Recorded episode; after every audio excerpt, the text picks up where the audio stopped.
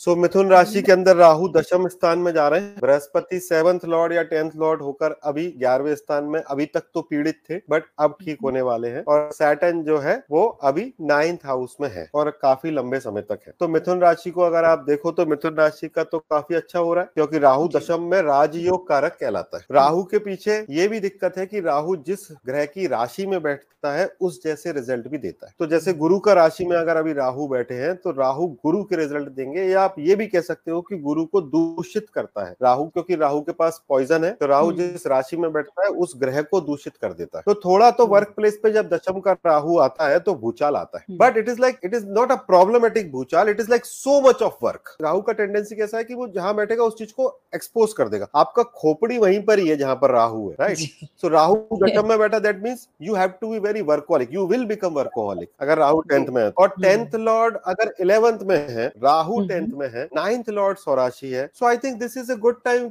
for you इस अगर career के लिए बात करूँ तो बहुत ही अच्छा समय अब जिन हम्म। लोगों की शादियाँ नहीं हो रही थी मिथुन राशि वालों के लिए क्योंकि सप्तमेश पूरी तरह से पीड़ित था या फिर हम्म। जिनकी वैवाहिक जीवन में मेजर समस्याएँ आ रही थी डिवोर्स का पोजीशन बनने लगी थी या फिर जिनके रिलेशनशिप भी खराब चल रहे थे उनमें थोड़ी हम्म। राहत मिलेगी क्योंकि सेवंथ लॉर्ड बृहस्पति अब कंपेरेटिवली बेटर पोजिशन में रहेंगे ऑल अभी भी वक्री है यानी कि वक्री है मतलब आपका जीवन साथी अभी भी आपसे थोड़ा तो टेढ़ा चलेगा लेकिन जो कॉन्स्परेसिव माइंड था उसका वो अब बदल रहा है। उसमें थोड़ी राहत हो रही है। गुरु के ऊपर शनि का दृष्टि मंगल का दृष्टि इतना खराब नहीं करती है जितना कि राहु अकेला खराब कर देता है। Because Rahu is like completely opposite to Guru so for me it is a very good time but tenth Rahu के अंदर मैं हमेशा ओम नमो नारायण मंत्र करने का सलाह देता हूँ। सो दैट आप जो उबल रहे हो दशम में राहु एकदम से प्लानिंग बहुत लंबी लंबी कराता है ना? तो दशम में राहु बहुत प्लान करता है मतलब आप आप एक बिज़नेस आइडिया लेकर आओगे और आप बोलोगे बस एक बिलियन डॉलर का